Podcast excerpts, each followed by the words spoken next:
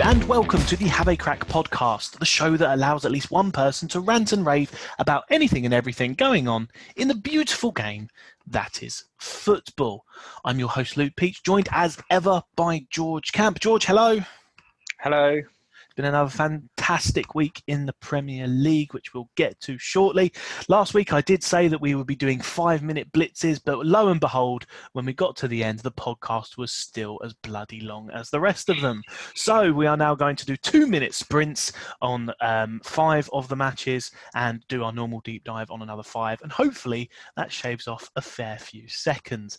But before we get into that, obviously, some news that did break on our last podcast um, that we need to draw a bit of attention to is obviously the passing of Diego Maradona, which the Premier League gave gave solace to this weekend by giving him a round of applause before pretty much every single game. And I believe the Napoli team have also commissioned to have their stadium renamed um, to basically just be the Diego Maradona Stadium.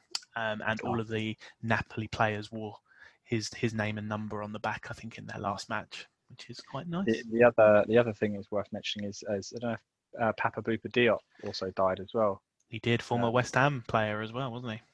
In West Ham. Apparently, he had motor neurons disease or ALS, as they call it in the states or other mm. parts of the world. But it's very sad to see. He was also known as the wardrobe because he was so tall and stuff. I don't know where that came from, but hey, oh, I saw um, that somewhere and I wondered that. Yeah, um, but again, mine and George's love to everyone in Maradona's and Papa Bouba Diop's family. Right, so hopefully we'll get through one week of 2020 where there isn't some awful tragedy going on that affects football and we can just go straight into the actual review. But fingers crossed. Um, we will start this week um, with a two minute blitz, um, and it will come. I'll put it on you, George. Crystal Palace versus Newcastle. The final score was Crystal Palace nil, Newcastle 2, with Callum Wilson scoring in the 88th minute and Joelinton scoring on the 90th. George, talk to me about this match. You have two minutes. I, I love this. I love. I don't like Palace, and I, I think it was a relatively even game. I think Palace had more of the ball um, than what Newcastle had. It's quite a nice. It was Friday night that game, wasn't it? So it's quite a nice one. But good for Joelinton to get on the uh, on the um, on on the goal scoring sheet as well because he's not scored for God knows how long for um, Spurs for, with his last goal, I think. Um, really, last season. a long time ago. Yeah, it's a long time ago. So, um, but other than that, not really. I suppose there's not much to talk about apart from Amazon Prime did an absolutely awful job of um, trying to get this this game streamed because it kept failing for me. God knows how many times. Um, so I wasn't able to watch it as as nicely as I normally would. Um, but yeah, decent game. Uh, lots of good attacking football. Lots of shots on target. Lots of shots in general. Um, and and overall, um, I think it's it's a tough one for Palace to take because they'll look at that game as a winnable game. Newcastle come away with that very happy. Score two goals. Joelinton's on the score sheet, and they won it in the last few minutes as well, which is always the the, the icing on the cake with uh, with games like that against Palace. So um, I, th- I think you know I, I like Newcastle, um, and I'm not a massive fan of Palace, as you know. I think there's there's, there's defenders like Gary Cahill. I think I'm going to single out him because um, I know one of the shots um, came off. I think it came off Gary Cahill, the second goal. So um, is he is is he is he past it? Gary Cahill now? What is he? Mid thirties, playing for mm. Palace. Yeah, probably. I mean, he's left Chelsea and gone to Crystal Palace to die um, as, yeah, as and, I say. And Wilfried Zaha wasn't playing, so of course Palace were going to lose anyway. So because they haven't won a game without Zaha for God knows how long. So are we having the whistle today or not? Um, I can't find it, so um, I will just I will just tell you when your two minutes are up, um, which they are now up, um, as I've just said that. So there you go. That was two minutes on Crystal Palace versus Newcastle. Final score: Crystal Palace nil, Newcastle United two goals from Joelinton and Callum Wilson in the last couple of minutes. Unlucky Palace. Well done, Newcastle. A uh, bit of news about Newcastle is their game against Aston Villa this Friday is looking like it will be postponed due to a massive outbreak of coronavirus. Oh, I've said the word of COVID. Ah. Oh God, I said it again. Um, is in the training ground, and they might end up postponing. So I think that's unfair. Oh, what? Because they get more time to well, no other team, no other team has had that, have they? Lots of other teams have had positive problems. So why, Yeah, why, I- did- I mean- should they get singled out? Yeah, I mean, I don't know the ins and outs. Maybe there's more than than usual. I, I I don't know. Perhaps it's just because it's Steve Bruce. Who knows? Um, but there we go. Our first two minute blitz. Next game is a bit of more of a deep dive. And this one, uh, rub your hands together, George. It is Brighton versus Liverpool. Final score was Brighton 1, Liverpool 1. Goal scorers coming from Diego Jota on 60 minutes for Liverpool and Pascal Gross putting a penalty past Alisson in the 93rd minute to share the points. Guys, the lineups for this one, it's worth taking a note of this, especially because Klopp will want us to to single out all the injuries he's had. Um, from a Brighton perspective, you have Ryan in goal, Webster, Dunk, and Ben White in defence with Veltman, Gross, Bissouma, March, supporting Maupay and a front two of Connolly and Welbeck. Connolly in this match, by the way, won a penalty and was causing Liverpool all sorts of problems. He was a very, very dangerous man in this game. Um, and yes, I did say he did just win a penalty, but it wasn't the one that Brighton scored. So a little bit of a spoiler for that later. Liverpool went with the front three of Salah, Firmino, and Jota, with Mane only making the bench. Milner, Wijnaldum, and Takumi made up the mid three, or Minamino, I think, as he's also known. Um, Robertson, Fabinho, Phillips, and Williams made up a depleted back four for Klopp, with Alisson in goal. Um, and this match was really, really fun to watch for the neutral because you saw Liverpool get absolutely spanked by VAR, something that's Oh, been a long yeah. time coming. Um, with all the decisions that's gone for them, I suppose. Sorry, Liverpool fans, but you can't deny they have. Brighton did get an early penalty uh, through Connolly, but it was unfortunately missed by Maupay, literally going wide of the goalpost. Um, Diego Jota then managed to get the ball in the back of the net. Salah and Mane, who came on a bit later on in this match, also had the ball in the back of the net, but both of them rightfully ruled out. I say rightfully, rightfully ruled out for offside on both counts. Um, and Danny Welbeck was the person who got the last minute penalty for Brighton. He was kicked by Robertson in the box, and by the letter of the law, that's a foul, that's a penalty. So Brighton then took it and scored it. Um, the key thing for me for this match uh, was Klopp's interview afterwards. But you know what? I, I think George enjoyed this just as much as I did. So, George, go for it. What do you want to say? Should we start about the? Should we start with the interview? Go on, then. Yeah. Uh, Right. The thing is, right, and I've I've seen I've seen this about so so many times, and Klopp is the main person that comes out complaining about the fixtures, right? But what he actually did was that he blamed the broadcasters for the fix for the fixture list and, and where they're playing their, their games, like what times they're playing their games and how many games they're playing, which he's then saying is the reason why they're having so many injuries because the the games that they're playing are so close together.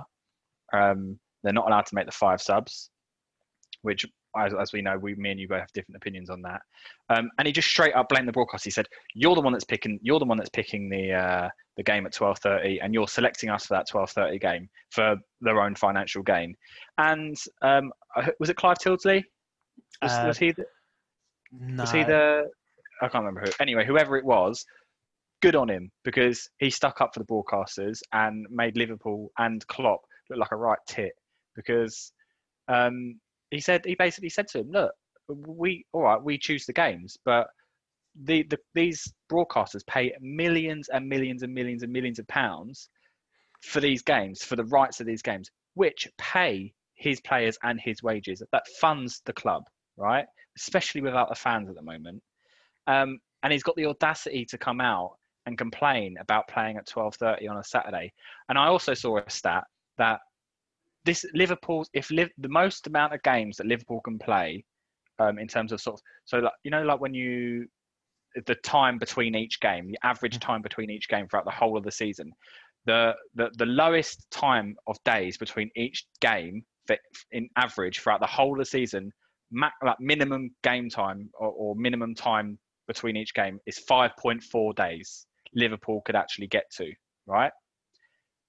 In in 2002, 2003, Manchester United, their average game gap, their average rest period between each game was 4.1 days. Yep. And Klopp's complaining about 5.4 four, four days. And I, I, I'm when um, Jamie Carragher and uh, Gary Neville. They were just they were talking about this, and that's where I got that stat from. Uh, they were talking about this after the game the other day, after last night's game, discussing about Klopp. And Gary Neville said, he goes, well, I don't see why everyone's saying this is an exceptional year. What is exceptional about it as is that footballers have never had so much footballers have never had so much time off before. They had all that time off in the lockdown at the start of the, at the sort of the end of last season. They came back, they played throughout the summer. They then had another four or five weeks off. And he was saying like most footballers, they, they get they get three, four, five weeks off maximum a year throughout the whole year, not just the summer. And everyone's saying about how exceptional this season is. Know, the only thing that's exceptional is the fact that these players have, have had so much rest time anyway. So, is it because they're playing too much football, or is it because they had too much rest in the summer? Now, now you can look at it from either either way. Um, eh, from from any perspective, from any way looking at it, Klopp is just being a big fat crybaby, as what he has been, and what Liverpool are constantly and we're going to go now. Now, now I've spoken about. I don't know. What your before I move to the game? What are your thoughts on it, Luke? So, I do see where Klopp is coming from because he has to defend his players. He um, is a Premier League winning manager, like Sir Alex Ferguson was. Again, they said this on Monday Night Football. Sir Alex used to do this all the time. They used to, mm. he used to come out and say it's ridiculous. We shouldn't be playing this soon or whatever. But the reason he did it was to get an advantage for Man United, and. Yeah I mean, they said on Monday Night Football that they don't believe Klopp's like that. They think he's more sincere. Absolute rubbish. he's definitely, rubbish. he's absolutely doing it to, to gain an advantage. I mean, I think I said this to you over, over a text. They are currently in every competition still, and they are top of the league. Yeah. Okay, regardless, behind Spurs on goal difference, whatever, we'll get to that a bit later on. Lol. Um, it's how you can complain is beyond me. And I looked at their injuries. All right, these are the injuries that he is complaining about. After last night, James Milner got injured. He's 35 years old and he just played two games in a week. Of course, he's probably going to get injured. Oxlade Chamberlain, injury prone, was injury prone at Arsenal. It's why he got sold in the end to hmm. Liverpool. Virgil van Dijk, the only reason he's injured is because Pickford utterly took him out. Nothing to do with fatigue. It was Pickford yeah. who destroyed him. Henderson, injury prone. Mo Salah, the big global issue at the moment. Fine, whatever. He came back last time uh, in the last game, so you can't keep him in that category. Joel Gomez injured on England duty. Right? Yeah. Alexander Arnold, fine. He got injured during a match. He's probably a bit fatigued. I'll grant you, Trent Alexander Arnold. Okay, Fabinho is back. Rhys Williams isn't going to play every single game, and Thiago, the only other noticeable one. I don't know Thiago's injury history. So, out of all of the injuries, realistically, you can moan probably about two. Trent, and Thiago. The rest of them are either freak accidents or injury prone players. Yeah. And, and that's exactly. There's nothing and, and, else know, to it. the, the other thing about it as well, Luke, is that you got to remember that Liverpool won the league by they had, they had a handful of games that they still had to play for the rest of the season, and they still played their strongest teams. They hmm. still played these players every single week. So he's saying that they're playing too much. Well, don't play them in the games you don't need to play them then. Like you have a squad of 25 players. 25 players. You could field two teams if you wanted to. Now, it's not it's not everyone else's problem that they've got a, a, a smaller amount of players that they would consider first team. Hmm. Now, for example, I look I look at West Ham, right? I, I know it's, it's a completely different thing, right? Really, but I'm going to use the comparison. If I look at West Ham, a lot of the players that are on our bench at the moment two years ago or even a year ago they were playing first team football every single week week they were starting week in week out. But now they're they've been pushed down to the bench because we've we've invested well we've got better players in. And some of them aren't even making the team. So yeah uh, this is it, it winds me up. It really does. A, be- a, better example, I mean, yes, you got the West Ham one, but Spurs as well. Spurs are in exactly the same position as oh, Liverpool. Yeah, they're in Europe and they're playing later on in the week than Liverpool. But what Jose does in Europe, yes, it's the Europa League versus the Champion League, whatever. But matter. It's still a game of football, isn't it? Exactly. In the Europa League, who plays for Tottenham? Hardly any. So the people who are not Dele getting Alli. starts in the Premier League: Dele Alli, Gareth Bale, Lucas Moura, um, Harry Winks. Ha- Harry Winks. Yeah, exactly. So you're, you're, even doing it for me. All of these players are being rotated. Jose is using his full squad, and oh look, shock horror, we've got one injury, and that's Toby Alderweireld. Mm. Okay, and that happened uh, in the game against um, Manchester City, where he completely ran his socks off. And also, Toby Alderweireld is 31 years old. Yeah. Okay, you played your best defender. He played his heart out. We won the game. He got a groin injury. He's going to be back in two, three weeks. Fine, acceptable injury, in my opinion. but anyway, yeah, talk about the game because Klopp, Klopp annoyed me. Yeah. um, yeah, he annoyed me as well, but justifiably annoyed us. Um, the game, well, yeah, as you said, the VAR done done Liverpool over. Well, you could say three times, and they'll be they'll be annoyed by it. Although all three of them, bar the last one, in opinion, eh, were correct. Um, so two of them were correct, and the last one, in my opinion, wasn't. Um, Mo Salah scored. Sadio Mane, when that Mane goal went in in uh, the 84th minute, um, that was disallowed. I thought that was game over. I thought, well, that's game over, and he was marginally offside. But the thing is that they, they were offside. Simple as they were offside. Um, and then the Welbeck penalty, um, very similar to the the Salah penalty that he got against West Ham, right? And all the Liverpool fans were going, "Oh, it's a blatant penalty! It's a blatant penalty." Now, they hit whoever I can't know who who who it was kicked Danny Welbeck pretty much identical that it was a pretty much identical to the to the Masuaku and and Salah penalty versus, versus West Ham. And in fact, I'd say they hit Danny Welbeck harder, if anything. They got more contact. And they're saying they're going, that's not. Henderson came out after the game and said that's not a penalty. He came out after the West Ham game and said, "Well, yeah, of course it's a penalty." Where's what's the double standards here? It's a joke. This is it's crybaby Paul all over again. It really is. Mm-hmm. Um, they, they they just complain about absolutely everything. All right, you know what? Liverpool should have won the game, right? Although in the first half, Brighton were really really good. They were really good in the first half. So um, Brighton will be happy because they've drew at home against Liverpool. Liverpool will be annoyed because they feel like they've gone there, scored three goals, and come back one all. I mean, Brighton missed a penalty. So Brighton, although Brighton are happy that they've got a point, in the back of their mind, they're thinking, oh, if we scored that penalty, we would have beaten Liverpool. So it's it's, it's an odd game. Um, obviously, Diogo Jota's uh, st- still doing really well for for Liverpool. Uh, Maupay was the one that missed the penalty, wasn't he? So he was. Um, yep. Overall, um, a point for Liverpool took them to the top of the Premier League um, for a little while. Uh, Brighton will take the point against Liverpool, as you say, and they'll focus more on beating the teams around them to climb themselves out of trouble. The only other yeah. thing of note in this game, Adam Lallana came on off the bench and then pretty much yeah. after two minutes came straight back yeah. off with injury. Can you imagine if he was a Liverpool player still and he went off and added to Klopp's injury concerns? Um, yeah. But there we go. Fair play. Brighton won. Liverpool won. Okay, uh, a, a two minute blitz is up next, and we have Manchester City versus Burnley. Now, we're probably going to. Sorry? You blitz this one. I'll blitz the last one. Fine, I'll blitz this one for two minutes. It is that time. Let's give it two minutes. Manchester City won 5 0 against Burnley. That is it. That is the roundup. Um, Manchester City have now beaten Burnley three times in a row by that scoreline. It could have even have been 6 0 if a late goal by Jesus wasn't ruled out for offside. Riyad Mahrez scored a hat trick um, on the 6th, 22nd, and 69th minute. Benjamin Mendy got his first goal for Manchester City, despite playing for the club for over three years now, I believe. And Ferran Torres added to his Manchester City account in the 66th minute. Um, Manchester City gave a very, very rare start to John Stones at the back in place of Aymeric Laporte. Um, and on the bench, we still found the likes of Raheem Sterling. Uh, Aguero missed this week's game because of his closeness to Diego Maradona, I believe.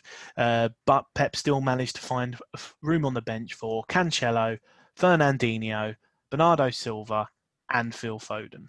Okay, Fernandinho, Phil Foden, and Garcia all came on in this match. And Burnley, you know, credit to Burnley, credit to Sean Dyche. He tried to do something new. He brought on some some academy uh, kids, some young kids in Benson. Uh, Pope was out injured after saving a point for them against Crystal Palace in their last match. Um, so Peacock Farrell was in goal, um, but you'll probably want to forget about this because five goals conceding on your debut isn't exactly the best thing in the world. And Burnley, you know, for all Burnley are known for their defensive mindedness and how solid they are, for some reason, Sean Dyche decided to just roll the dice with this one and kind of went on all out attack for them. And within the first three minutes, six minutes or so, Manchester City were ahead, and it was one way traffic from then. Sean Dyche even said at the end, if you come to Manchester City um, and if they're in form, it doesn't matter what you do, they're going to destroy you. Um, so Pep will really, really like this um, comeback after what happened last week against Spurs. And it's a very, very dangerous time for the rest of the Premier League if Manchester City start finding their shooting boots again. Uh, but there we are Manchester City 5, Burnley nil. Nothing new for Burnley. Unfortunately, you stay in the relegation zone. And my two minutes are up. There you go. Good God. They always, they always get thumped by my, my by City anyway, so we knew that was going to happen. Yeah, unfortunate for Burnley. Maybe next time, just put 11 men behind the ball. Um, so, so, the next game um, is more of our, uh, a deep dive. Was um, what have I got here? I have got do, do, do, Southampton versus Manchester United. So, final score here was Southampton 2, Manchester United 3. Really, really good game for the neutral, this one. I thoroughly enjoyed it. Um, for Southampton, they were actually 2 0 up in this game. Bednarek got onto a, a cross that he used the back of his head to scoop in past all of the Manchester United players into the goal. And James Ward-Prowse with another amazing free kick. David De Gea tried his best to keep it out, ended up kissing the pole with every part of his body. And I think he also got injured trying to save that because Dean Henderson yeah. came on in the second half to replace him. And he did not look happy in the uh, um, on the bench. Maybe it's no. because he knows if he gives, gives Henderson a sniff in that goal, he might not ever get it back. Hopefully. Um, Manchester United looked like old Manchester United. First half, they were absolute rubbish. They went in at half time. Ollie must have had a word. He made some instant changes, bringing on the likes um, of Edison Cavani. Um, and Bruno Fernandes scored on the 60th minute, with Cavani then scoring in the 74th and 92nd minute. And Cavani, you know, he had quite a few chances. He could have probably had a hat trick or maybe even four in this match um, on a different day. Um, and the argument of, oh, Cavani's old, he's not going to be good enough in the Premier League. I think he's starting to silence some of those critics. But overall, Southampton would be disappointed. They obviously let a 2 0 lead slip. And. Uh, but there are some positives that Hasenhüttl can take from it. And when you lose against a big six team, as it were, um, it's not exactly points you counted on maybe to begin with anyway. So a bit of a free hit for Southampton, and they did cover themselves in a little bit of glory here. Uh, George, anything you want to say? Well, I'm just going to echo what I said to you earlier in the week um, after the game. I sent you a little text and it said, only Cristiano Ronaldo and Lionel Messi have scored more goals in Europe in the last 10 years than Edison Cavani. Edinson Cavani. So why are people actually shocked that he's very, very good? Mm. Um, and you know what? He came on at half time he assisted Fernandes's goal and he scored two goals. And I'll say it again, he looks like Mickey Flanagan, right? He looks like Mickey Flanagan. He makes me laugh every time I see him because he literally does look like Mickey Flanagan. Look for a photo if you don't know who he is, but you're, you're most people know who he is. And just look at the comparison. They're like twins. Um, James Ward-Prowse, class. Got he got the assist for the uh, Bednarek corner um, and a cracking free kick as well. De Gea probably would be annoyed. He probably should have done better. But De Gea is not very good at saving free kicks. And I've said it for for a few years. De Gea is on his way out, and he's going to be on his way out United soon. Because I personally think he's quite overrated for what he is. Good goalie. I don't think he's Man United level, and I hope that Dean Henderson does manage to seal a spot in that in the in between the sticks. And maybe it's just, you know, the confidence of the. Uh, of the defence now of Man United when they had Dean Henderson in the sticks. You don't know, you know, it, it think, things like this happen. So um, overall, though, oh, it was a cracking game. It was a really good game, and I was happy that United won because we play United next uh, next weekend. First game back with fans as well, two thousand fans in the London Stadium, and you never want to play Man United or you don't you don't you never want to play one of the bigger teams that off off just after they're off a, off of a defeat. Um, so yeah, decent, decent game. I like I like watching Southampton, I've, and I've been saying this this season. Southampton are very, very nice to watch this season. They put away some really good goals, um, really good finishing, and, and, although they'll be annoyed that they lost that game after being two 0 up, I, I, think they'll still be relatively happy with, especially with that first half performance. Um, they just let it slip, didn't they? Yeah. Uh, they they did let it slip. Um, And, I- I- and social. Go on, on. sorry. I mean, I I, I, I feel for them just because I think when the summer comes around again, it'll be typical Southampton, and I think the likes of Ward Prowse, Ings, and Djenepo will be on a lot of other clubs' shopping lists. Well, I mean, we spoke about Ward Prowse in a in a previous podcast, saying that he's absolute prime now of his career, and now is the time that he's going to want to move to a, to a top six. I'm doing like the bunny ears with my fingers. Um, top six club. Um, so um, and and and Solskjaer came out at the end of the game, um, and he was saying that they would have been happy with two two two two at the end of that game, and he also mentioned about um, Henderson and how he is as such a vocal goalke- goalkeeper as well. Um, so um, there's a few things to pick out on that game. Is one, Edison Cavani is very good. We knew he was very good, and we was all hoping that it wasn't going to be a repeat of what Falcao has done um, at Man United, and hopefully be more of a Ibrahimovic more style signing. Um, so and and the other thing is it's nice to see Henderson back in goal for a top class te- for a top class team. So and obviously Southampton very good. They'll bounce back Southampton, um, no doubt about it. I have no idea who they've got next. Brighton, Brighton. They've got Brighton away next, which is a big game for them because it's a relative like South Coast derby in it. So Yeah. Um, and Man United have got the mighty Hammers. So Nice plug. But yes, so the final score there was Southampton 2, Manchester United 3. Very, very good game for the neutral. Very, very good game for a Manchester United supporter. Our next match is a blitz, and this one I'm handing back over to you, George. Um, I'm going to give you West Brom versus Sheffield United. Um, final score was 1 0 to West Brom. Conor Gallagher getting the only goal of the game on 13 minutes. Over to you, George. I'm I'm so pleased for West Brom. I like Slaven Bilic, you know, I you know I've said, but uh, you know, West Brom were didn't particularly play incredible. Uh, Conor Gallagher scored a good goal, took advantage of uh, um, some slack defending from Sheffield United. Sheffield United are in trouble, mate. They are in trouble. Um, that you've only got to look at the games that they've played, and the thing is, they're not losing these games convincingly. They're losing by the odd goal, and that's what's even more worrying. So, um, Sheffield United are now the only team in the league that haven't lost a game, and that for me, when you see that after ten games in the league, you, you they've got to be relegation candidate, relegation candidate, candidates, whatever you call it. Candidates. Um, that's the one. I can get it out. Um, and I, I believe that they're also the only side that have yet to keep a clean sheet this se- season as well. So um, defensive problems. Um, and I've, I've I've said in the past I put that down to Ramsdale, the goalkeeper. Um, I, I think they're missing Dean Henderson in between the sticks. Um, and and West Brom obviously coming up. West Brom have had some really good performances over the past few weeks and, and come away with nothing. Um, so and I, I think after that win, they'll have the belief that they can uh, go on and and win their next few games. Again, I'm not sure who they've got. Um, Palace, West Brom have got Palace next.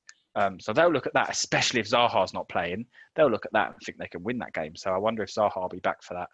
Um, but yeah, really good game. I'm happy for um, for Conor Gallagher as well. Uh, is that his first goal for for West Brom? It is, and your time is up. Your two minutes are up. But yes, absolutely. Just very, very quickly, um, some things to point out. Sheffield United really gave as good as they could in this game. They had loads of shots on target. I think this was actually now the joint most, uh, the, the the game with the joint most shots in a game this season so far, with 38. How Um, how is that? And it's only one 0 Amazing, amazing. But yeah, point uh, three points, much needed three points for West Brom and Sam Bilic, and no points still for Sheffield United. Let's see if they can turn it around. Right, our next deep dive is Chelsea versus Tottenham Hotspur. Final score was Chelsea nil, Tottenham nil. Um, this was at the bridge, so Spurs fans. I've seen a lot of Spurs fans saying this is an absolute brilliant point for us. If you'd have offered us a point at the start of the game, we would have obviously taken it. And I've seen loads of Chelsea fans come back straight away and saying, haha, small club mentality, celebrating a draw.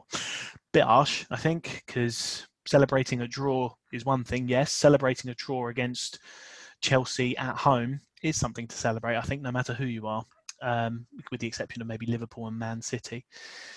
The overall stats for this game, Chelsea kind of dominated. They had 13 shots to Tottenham's five, three of them being on target. To Spurs one on target, um, with about 61% possession going in Chelsea's favour. Um, really, really good match. The only thing it lacked was a couple of goals, if I'm completely honest with you. Jose clearly set up his team um, as as he's done in the past, parking the bus and trying to counter. And what he's done with Højbjerg and Sissoko, effectively dropping in and making a back six, is making Tottenham very, very, very, very hard to break down without absolute bangers from Lanzini from outside the box. Um, and Chelsea did get a goal in this game, believe it or not. Werner did manage to put it in the back of the net, but it was rightfully ruled out um, for uh, uh, offside. Other than that, Spurs had a couple of counter attacks. Aurier shots or snapshots straight at the goalkeeper, um, being the most notable. And Lo Celso, I believe, could have also um, won it if he'd done a little bit better at the end instead of just kicking it out for no reason at all. Uh, Jose came out at the end and said that his players weren't happy with the draw, uh, and that that pleased him. Fine.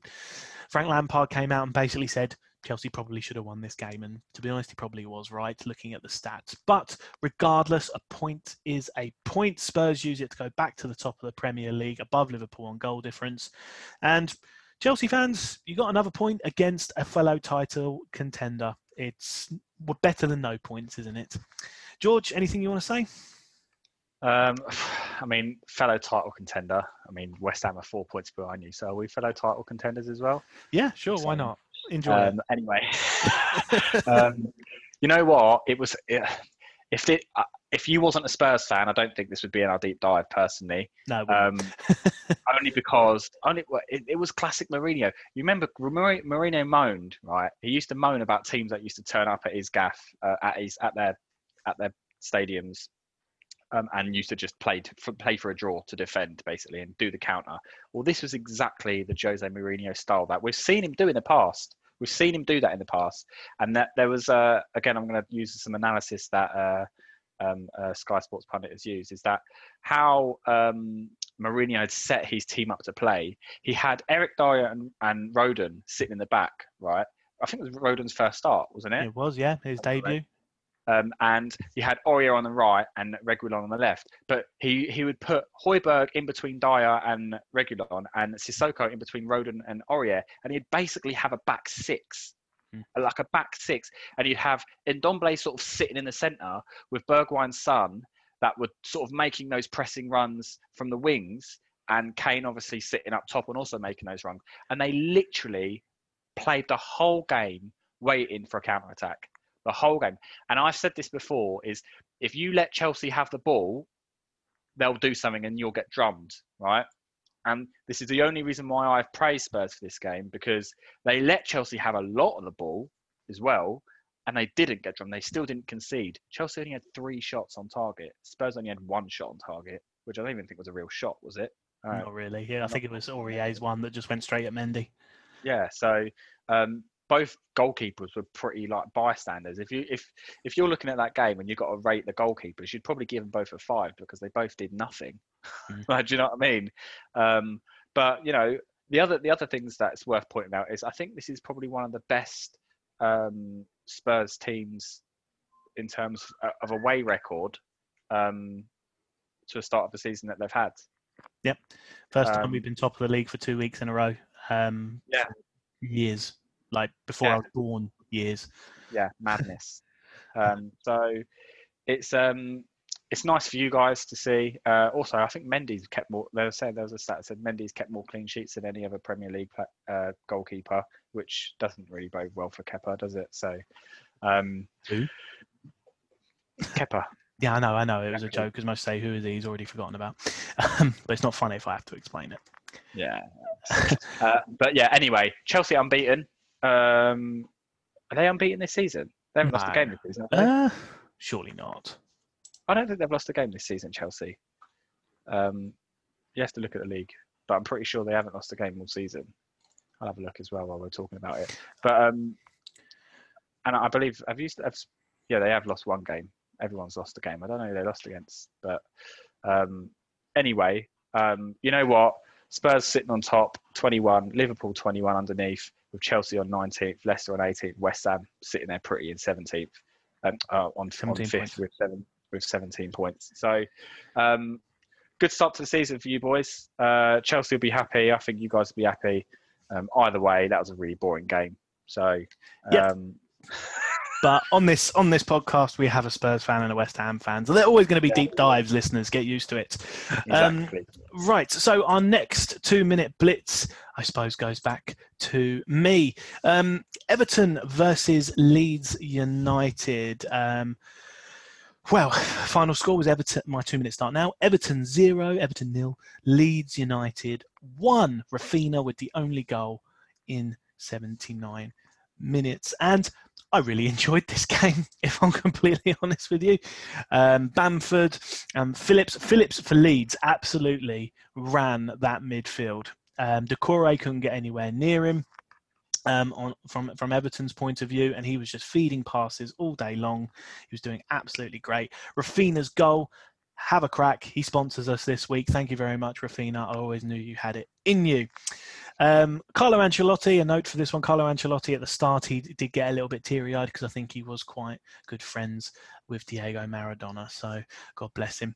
Um, in terms of the Everton lineup, you had Pickford returning in goal with Godfrey, Keane, and Holgate in defence. Iwobi, Allan, Doucouré, and Davies in midfield with James Rodriguez, Calvert Lewin, and Richarlison um, all up top. Bamford and Harrison for Leeds, um, supported by a midfield of Alioski, Phillips, Klich, and Raphinha. Dallas Cooper, Koch, and Ayling defending uh, the young goalkeeper of Meslier. Um, and Bielsa has been nominated for manager of the season. I think is it manager of the season? Uh, which ridiculous was just weird. That's the latest news coming out of Leeds. Um, Rodrigo also not still not getting a start under Bielsa. He's probably still taking time to bed in. Uh, but overall, very very good match for the neutral. Um, Leeds United getting another impressive win in the Premier League, showing they are where they should be, especially with their current boss. Um, I think they'll kick on and probably get a few more impressive wins like this. From Everton's point of view, though, you know, turn back the clock four or five weeks, and this result is completely unthinkable but now they find themselves even out of the top four because results just aren't going their way. Um, Digne is now a long-term injury for them, I think, after some surgery. But even the returning Char- Richarlison couldn't inspire them to victory. So, sort of returning to business as usual for Everton. Mm. And that was our two-minute blitz. The, so. the other thing that I'll add, I'll always I'll add the little thing like you did to mine is that. Uh, Everton play Burnley next, which they'll look at that and thinking they can win that game. And Leeds have got a very difficult trip to Chelsea, so um, I think Leeds will. It's a good game to win that for Leeds to build the confidence uh, when they play to play a team like Chelsea. So, yep, absolutely. Uh, okay, um, I want to end on Arsenal Wolves. So let's go to West Ham next for our deep dive. West Ham 2, Aston Villa 1. Ogbonna with a goal on 2 minutes, Grealish on a goal on 25 minutes, and Jarrod Bowen with another goal on 46 minutes. Guys, as I do, I'm going to hand straight over to West Ham fan George. Tell us about this match. Oh, this is another great. This is another great one, isn't it? Third game on the trot with one. Right, we've got a cracking home record as well for some reason. But let's pick. Let's put. Let's let's go to the points in this game that most people are talking about. Um, the first one. I'm not. I'm not going to start with the the obvious. The first one is. Um, where should I start? We'll start with with with Jack Grealish um, and the way that he throws himself on the floor at every opportunity he can. Disgraceful, disgraceful as a footballer to be doing that honestly. And I've seen, and I, I like Jack Grealish. He is a very, very talented footballer, and, and I know you've agreed with me uh, mm-hmm. on that as well, um, Luke. But the way that he composed himself during that game, throwing himself to the floor at every single opportunity, I was I was getting more angry at Jack Grealish than I was at anything else during this game because of the way that he was just throwing himself to the floor at every single opportunity. It's disgraceful. The referee was getting fooled every single time. And in fact, the performance from the referee was a bit of a joke too, because he gave he he, he got he, he fell for these these these dives every single time. And the thing is, I've got an Aston Villa friend, right, and he said, "Well, if it's a clip, then it's a foul." I'm like, "Well, it's a contact sport. You can't just clip a player and then the player goes. It doesn't send him to the floor. Do you know what I mean? When you when you when you're going for the ball, if you get the ball or if you don't get the ball and you just clip the player, that clip does not send the player down to the floor. He could easily carry on playing with the ball at his feet. He just chooses not to because he would rather stop playing and get the free kick. In my eyes, that's cheating. That's cheating in my eyes. What? How, how is it any other way? Because it's not. It's not a free kick because it hasn't. It hasn't stopped him from being able to achieve what he was going to achieve. It's his own fault that he's either overrun the ball or the other players won it off of him. So why does he have to keep throwing himself to the floor? Because he wants to get get possession back, and he, we've seen him do it week in week out against other teams. And I've never really had to sit there and watch Jack Grealish properly, um, like like I have. And he doesn't do it so much for England and all the Aston Villa all the Aston Villa fans go, "Oh, when it gets kicked from pillar to post, you should see the way it goes." And I'm thinking to myself, you know what? If a player's diving like that, give him a reason to go down because I'd go through him if that was if I was playing that game. I'd have gone through him. I probably would have got myself sent off. Um, one of the West Ham technical staff apparently had a go at John Terry saying that um, Jack Grealish is a dive and a cheat, and John Terry and I can't remember the geezer's name from West Ham, but they both got yellow carded for it. And then Dean Smith started moaning about it after the game twice in two different interviews, was moaning about how West Ham um, officials from West Ham were saying about how how they don't, they're not happy with how Jack Grealish performed or composed himself in that game. Anyway, I'm going to go off of that. Um, the other the other point is uh, the penalty um, that um, Aston Villa got and then subsequently missed. Um, shirt pull from from Declan Rice. Very minimal shirt pull. Um, again, not really enough to send the player down, crashing down to the floor. Mr. Sniper was out at the London Stadium, um, and he gave the well. VAR also gave the penalty, which was, in my opinion, absolutely ridiculous as well. Um, the referee, although the referee, Sebastian Haller up the other end, he got his shirt almost ripped off his back, and the referee completely ignored it and uh, it wasn't, but it wasn't in the box, which is why I didn't. So why, how is that not a foul? There's all these different scenarios that go on in this that have gone on in this game, and I'm gonna. A lot of this is going to be surrounded by the referee as well and their decisions. Um, so th- there's those those things, and then Aston Villa lost this game because they went to sleep or they didn't react quick enough when the game started. They conceded in the first two minutes of each half. They, they can't be doing that. Jack Grealish's goal was a deflection as well, so they got a little bit lucky. We shouldn't have let him run in like that anyway, um, but the deflection is what took it in. So I'd be very disappointed if I was an Aston Villa fan because West Ham didn't play, play particularly well. Um, in fact, it's probably the worst performance we've had this season, bar the Newcastle game, which we deservedly lost. So, um, but you know, West Ham came over for three points, so I'm happy. Aston Villa fans aren't happy. Um, before I move on to the other point, what what are your thoughts on it, Luke? Well, uh, you just got to look at the stats. Aston Villa had 16 shots to West Ham's two. They had six shots on target, 66% possession to West Ham's 34, double the amount of passes. Yet they couldn't do anything with it. Uh, Trezeguet, I think, missed an absolute sitter as well. Uh, I remember that oh, coming up. Yeah. Um, and uh, yeah, Watkins obviously missing the penalty. What happened to him? Um, he, he started firing on all cylinders and now he's sort of going off the boil a bit. I want to point out that Benrahma, when he came on, I thought he was pretty cool. Um, straight away. Yep, impact straight away. Great signing. Can't wait for, to see him starting more games for you guys and, and lighting up the Premier League. Um, yeah. But otherwise, um, I think there was a few yellow cards that went out in this match. I think, well, or one yellow card to Fornals, which shouldn't have been a yellow card. That even I got a bit annoyed at from a from a football fan's point of view, not just a um, not because I'm not a West Ham fan. I just want to clarify. Um, um, but yeah, that overall, David Moyes, good job. He's doing a very good job. He's doing a very good job, David Moyes. And to be fair, Luke, this game is very similar to. As I've said this the same to. I've said this on social media. We didn't play particularly well against Fulham, and we didn't play particularly well against Sheffield United. We won both those games one 0 and we've come and Aston Villa have come to us with an incredibly good away record, and we've beaten them two one, and we only had two shots on target, which actually they were both headers as well. So. Um, yeah, I'm at, I'm at, although we didn't perform particularly well, and uh, David Moyes came out and said he was not happy. Rice even came out and said that David Moyes wasn't happy at halftime. That's why he made two changes. I can't believe that West Ham made three substitutes before the 80th minute. I think that's the first time this ever happened. So Haller's been playing really well as well. But let's talk about the last goal, the the disallowed goal from Watkins. So, Luke, what your what's your opinion on that? Did you see it? I did see it.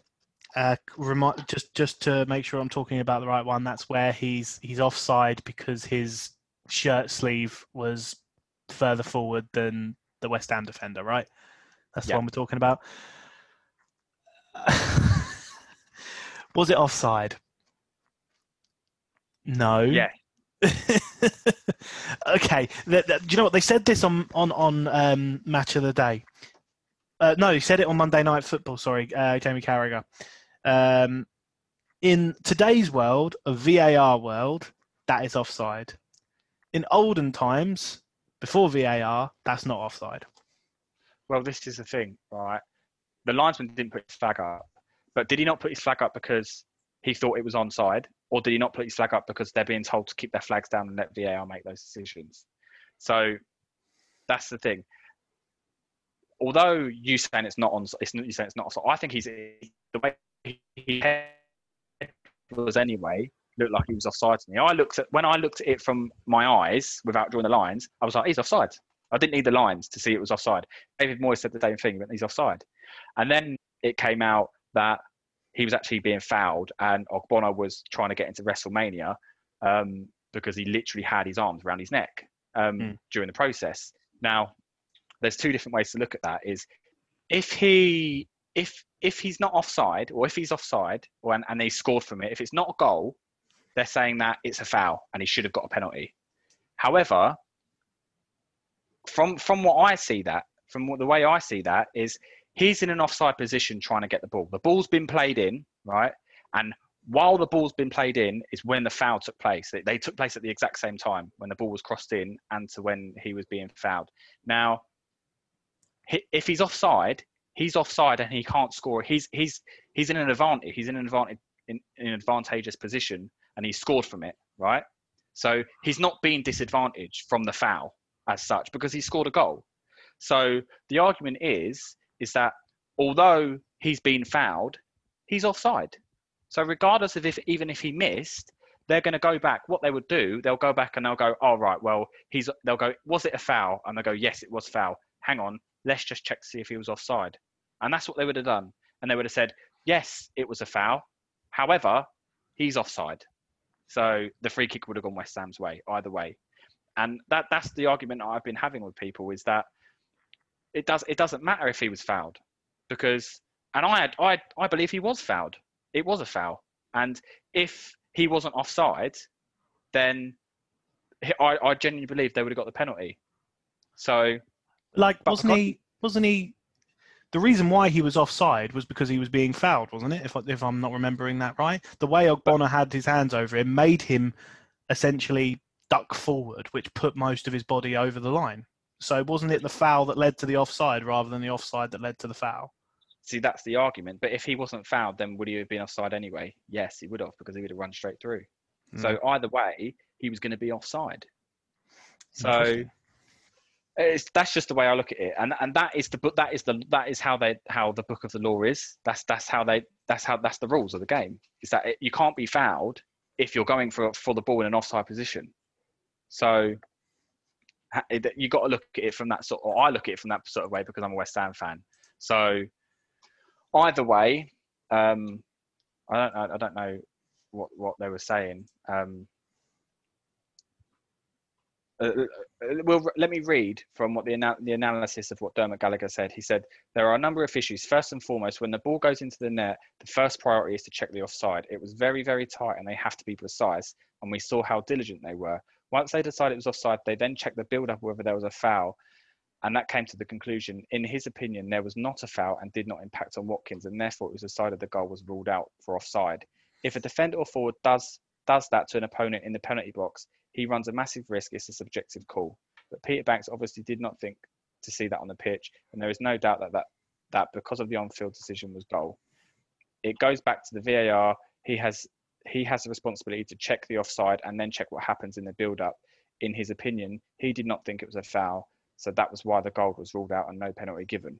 Now, they didn't think it was a foul. I mean, it was a foul, obviously, but the point is he was fouled in an offside position regardless, so it doesn't matter. Hmm. Do you know what I mean? So We could talk about gonna it be till the cows come home, couldn't we? It's interesting. we could, we could, but good win. Um, I, I, I love watching us win when we feel like we haven't played well, and I've done that the last three weeks. So let's let's keep that up. Jolly good. Well, the next match is a blitz match. I'm going to hand it straight back over to you. It's Leicester City versus Fulham with Leicester 1, Fulham 2. Harvey Barnes on the score sheet for Leicester in the 86th minute, but Fulham were 2 0 up for a majority of this game through Adamala Ademola Lookman on 30 minutes. Ad- yeah, I can't say it. And uh, Cavaleiro actually scoring a penalty. Believe it or not, Fulham fans, Wow. you actually put a penalty past the goalkeeper on the 38th minute. Now, there's lots of discussions around how they got that penalty, but I will fire it over to George. George, your two minutes start now. Yeah, um, I, believe that, that that that Fulham had missed five of their last eight penalties and lost their last three in a row and missed their last three in a row. So um, it's nice to actually see them score a penalty and and use it to their actual advantage. Although you know, from a Leicester per- perspective, I think they'll be disappointed. Um, they weren't very good uh, in terms of defending uh, what they had, um, and if if they let teams like Fulham, who are struggling, um, to have the ball and, and to move forward with it the way that they did, you're going to be punished. So, it, from from the way you look at the game, it's actually Leicester should have won the game. Really, they had more shots on target, they had more possession and everything, but Fulham still had five five shots at goal, and they actually had five. uh, Um, sorry, they had ten shots on goal, and they actually had five shots on target to Leicester's three. So Leicester just were not precise enough. They weren't they weren't putting the ball in the back of the net after all. Um, and that's what it all goes down to. So um, nice to see Lookman actually come back after what was an absolutely woeful penalty against West Ham, even though Cavaleiro um, took this one and, and put it in the back of the net. So I, I think I think Leicester were just a little bit shook when when Fulham scored that second goal, you know, because they didn't see themselves. Like Brendan Rodgers is is strange because they they go they're a really good side, Leicester. They're a really good side, but then they're losing these. They're losing games against teams that you wouldn't expect them to lose to. They got drummed by West Ham. They've been beaten by Fulham at home as well. Like, what's going on with what's going on with Leicester? They should be winning those games. They had Vardy on the bench on um starting as well. So it's it's um it's a strange one for, for from a Leicester perspective because Leicester should be, and as I've always always said in the past, is I think Leicester should be replacing what what Spurs are, as in the big six. Um, but obviously, if the table shows right now, that's never going to happen. So Well, time's Um, up, but um, yeah, I mean the Liverpool, uh, Leicester's last two games, Liverpool uh, and Fulham, if they won both of those, they would be top of the league. Um, Yeah. Right now by by two points. Um, so ruining ruining this miss because obviously if they'd have won this, they'd have gone joint top of the Premier League, actually above uh, Liverpool, depending on how the goal difference worked. But Tony Khan, uh, co-owner of Fulham, I think with his dad or whatever, um, he praised um, the Fulham uh, fight um, on on Twitter, and that got lots of reaction. So it's nice to see the owner coming out like that, and good for Scotty Parker. I'll say about Yeah. time. Um, but we will move on to the last game, which is Arsenal versus Wolves. And the reason why I have left this to the end is because this had well pretty much everything possibly dramatic going on in it possible. Gabriel um, scored for Arsenal on 13 minutes, but for Wolves, Pedro Neto scored on 27 minutes, and Podence uh, put it in the back of the net on 42 minutes. So all the goals coming in the first half of this game. But more importantly, in the first, what, five, ten minutes of this game, Yeah. across uh, a corner from Willian into the Wolves box, David Luiz and Raul Jimenez did a clash of heads, and because there's no one in the stadium, and if you don't have crowd noise turned on or whatever on your on your TV, you would have heard one of the most horrible noises you could ever possibly hear when two heads bashed together. It sounded like a pot of Pringles being sat on by Jabba the Hutt. It was absolutely awful to hear. And as soon as it happened, David Luiz, you could see, probably came off better of the two because he was moving around a little bit. But Jimenez was just on the floor like a sack of spuds, not moved. And instantly, every single player, Arsenal and Wolves, basically shouted to the medical team, "Get on and, and look at these guys." David Luiz was was bleeding quite profusely from his head. Um, they bandaged him up and gave him all the right checks, and he finished the half, only to be substituted at half time. But Jimenez again didn't move. You didn't see anything of him at all. He was kept on the pitch for a good ten minutes before they got him on a stretcher and took him to hospital. He has since had a a scan and I think he's also having surgery as well to repair a broken skull, basically. Um, there's been some talks that he would never play football again. The conversation about uh, Ryan Mason from a few years ago when he hurt himself against uh, playing for Hull uh, has come into the equation, but Raul Jimenez himself has come out saying, I hope to be back on the pitch very, very soon. Awful injury. No one really wanted to see it, but it was a sickening noise if you get a chance to have a listen to the replay it, it was horrible. And I, I, um, I watched a video, um, which is kind of a little bit off the subject of, of football in general, but where where um, uh, David Luiz actually made contact with Jimenez was sort of just um, above above sort of the ear, if that makes sense, um, on on on the back side of his ear, just above it. And what actually happened, what where where your skull is, right? Your skull isn't just one bone; it's made up of several different sections and it's welded together as you grow older, right? Um, so where where he actually made contact is where there is about three different joins and there's a major artery that also goes up where that join is where he actually made contact and what they're saying is that the reason why he, he had to have an operation is because it was very likely they haven't made this um, public knowledge but uh, it's very likely that he actually had a bleed on the brain um, rather than actually trying to put his skull back together um, because he had a fractured skull. Um, so it's it's it's really sad to see and really worrying. And I hope obviously he comes back because Jimenez is a quality quality player. Um, so so yeah, but that's just uh, a little medical insight for you. I'm a medical genius, so. Yep, thank you very much for that, Dr. George. But d- generally, d- if we take that out of the equation, the Wolves players bounced back really, really well, really, really professional performance. So did the Arsenal players, and they did give us a good game of football with Wolves ending up coming out on top 2 1 at the Emirates. I believe winning there for the first time since something like the 1970s. I remember a stat like that. Um, and more questions around Mikel Arteta. What on earth is going on at Arsenal. I've seen loads of tweets like "Thanks for the FA Cup, but now it's time to go." Um, you could comparisons with him and Unai Emery are coming back, and Unai Emery was better in almost every single department. Sorry, Mikel, but time must be ticking for you. Uh, I think we said it on the last podcast last week. The only reason why you're still in the job potentially is because of who you are from an Arsenal perspective and the fact that you were Pep's Pep's number two.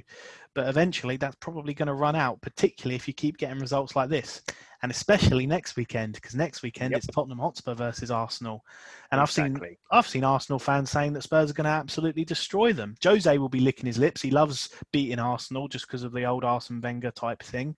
Um, so it's going to be a very interesting game next week. And if Arsenal don't come our way with it, with a, with a, with anything, pff, Arteta, you might not have a job by Christmas because I think losing to Spurs, capping three losses on a row, um, or sorry, two losses in a, in, in a row and, and dropping points against Leeds, I don't think there'll be many Arsenal higher ups that will have any patience left. No, George, what do you right. think? Uh, well, let's put it this way, right? First of all, um, we all know that the Arsenal Spurs fixture throw the uh, the form book out the window. Uh, we know that already. We just know that because of the way that that game is, right? Now, the problem is, is that, and we've said this before, is Mikel Arteta. He has he has become the manager on the basis of who he is in terms of from his Arsenal playing career and off the back of being Pep's assistant. He has not consistently performed as a manager for Arsenal over the past year. All right, they won the FA Cup, whatever, right? Well, Arsenal win the FA Cup all the time. And he actually had a really good, well, I say really good, he actually had a good record um, when he first joined Arsenal. Um, I think they only lost five games of their last first I don't know what it was first 20 or first 25 or whatever. But they only lost they didn't lose many right under Arteta. And their last eight games they've won two and drew one and, and lost five. They lost five of their first eight games. That's ridiculous. It's ridiculous. They can't be doing that. And they're, they're currently sitting in what 14th 13th 14th 15th wherever? They're bottom half well rooted to the bottom half. I I, I do believe that um, Spurs are going to absolutely destroy them at the weekend, regardless of form book. Just just the way that, that Arsenal are playing, um, they lack confidence. Um, they, they they lack they just lack everything at the moment. They're, they're conceding, they're not scoring, they're not keeping hold of the ball very well. Um, they, they they they need to what they need to do is that they, they they're the one of those teams where at the moment where they they would like to have the FA Cup come around so that they could play someone like Morecambe, drum them 4 5 0 just to give them a bit of confidence so they can go, yeah, we've won a game convincingly and try and take it back into the league. That's what they need. Um, they might be able to do it against who is it, Rapid Vienna, whoever they're playing this week in the Europa League. Yep. Um, who which they have a, they have a relatively good form in the Europa League, Arsenal. But you know the Premier League isn't the Europa League, so um, it's well, uh, concerning. Indeed, it is what it is, and we will see what happens next week because it should be a very juicy encounter indeed. But that is all 10 games of the Premier League this week. The final table looks like this. Top of the table on joint 21 points are Tottenham Hotspur and Liverpool, only separated by goal difference, for which Spurs have a greater goal, dif- uh, goal difference by seven. Chelsea uh, make up the top three um, with 19 points, two points behind both leaders. Leicester City still remain in the top four despite losing to Fulham on 18 points. And then in fifth and in a Europe space is West Ham on 17 oh, um, though it's worth mentioning, of course, that you do share 17 points with Southampton and Wolves, only being separated by goal difference as well. So it's still very, very tight. As you said before, there is only four points between seventh and first. Five points separate ninth from first. So it's still ridiculously tight. With Everton in uh, eighth position on 16 points and Manchester United on 16 points in ninth, again, only separated by goal difference. Aston Villa and Manchester City make up 10th and 11th spot on 15 points apiece. Leeds United and Newcastle are on 12th and 13th position with 14 points each. Arsenal Arsenal all the way down in 14th uh, on 13 points, the same as Crystal Palace. Um, Brighton are on 10 points in 16th place. Fulham out of the relegation zone for, I think, the first time uh, this season, um, other than the first day, of course um, on seven points. West Brom, despite their win against Sheffield United, they do still stay in the bottom three, but on 18th position on six points. Burnley on five points in 19th, and Sheffield United propping up the rest of the table with only one point from 10 games. And don't forget, guys, there are still some games in hand to have Manchester United, Aston Villa, Manchester City, and Burnley, the four teams you might have to add three more points to. And there we have it. That was your Premier League review of this week. Definitely, definitely, definitely looking forward to next week when we have the likes of the London Derby between Tottenham and Arsenal. Chelsea also take on Leeds. West Ham take on Manchester United.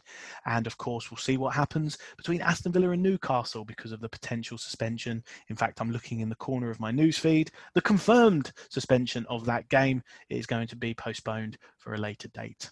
So that'll be quite interesting. Is actually confirmed, is it? It has its on Sky Sports right now. So there we are. Thank you very much, guys. And you can follow us on Twitter at LJ Peachy. That's me directly. You can follow the podcast at Have a Crack Pod. George, where can they follow you? Campy WHU. Lovely jubbly. Thank you very much, guys, and we'll see you next week. Goodbye.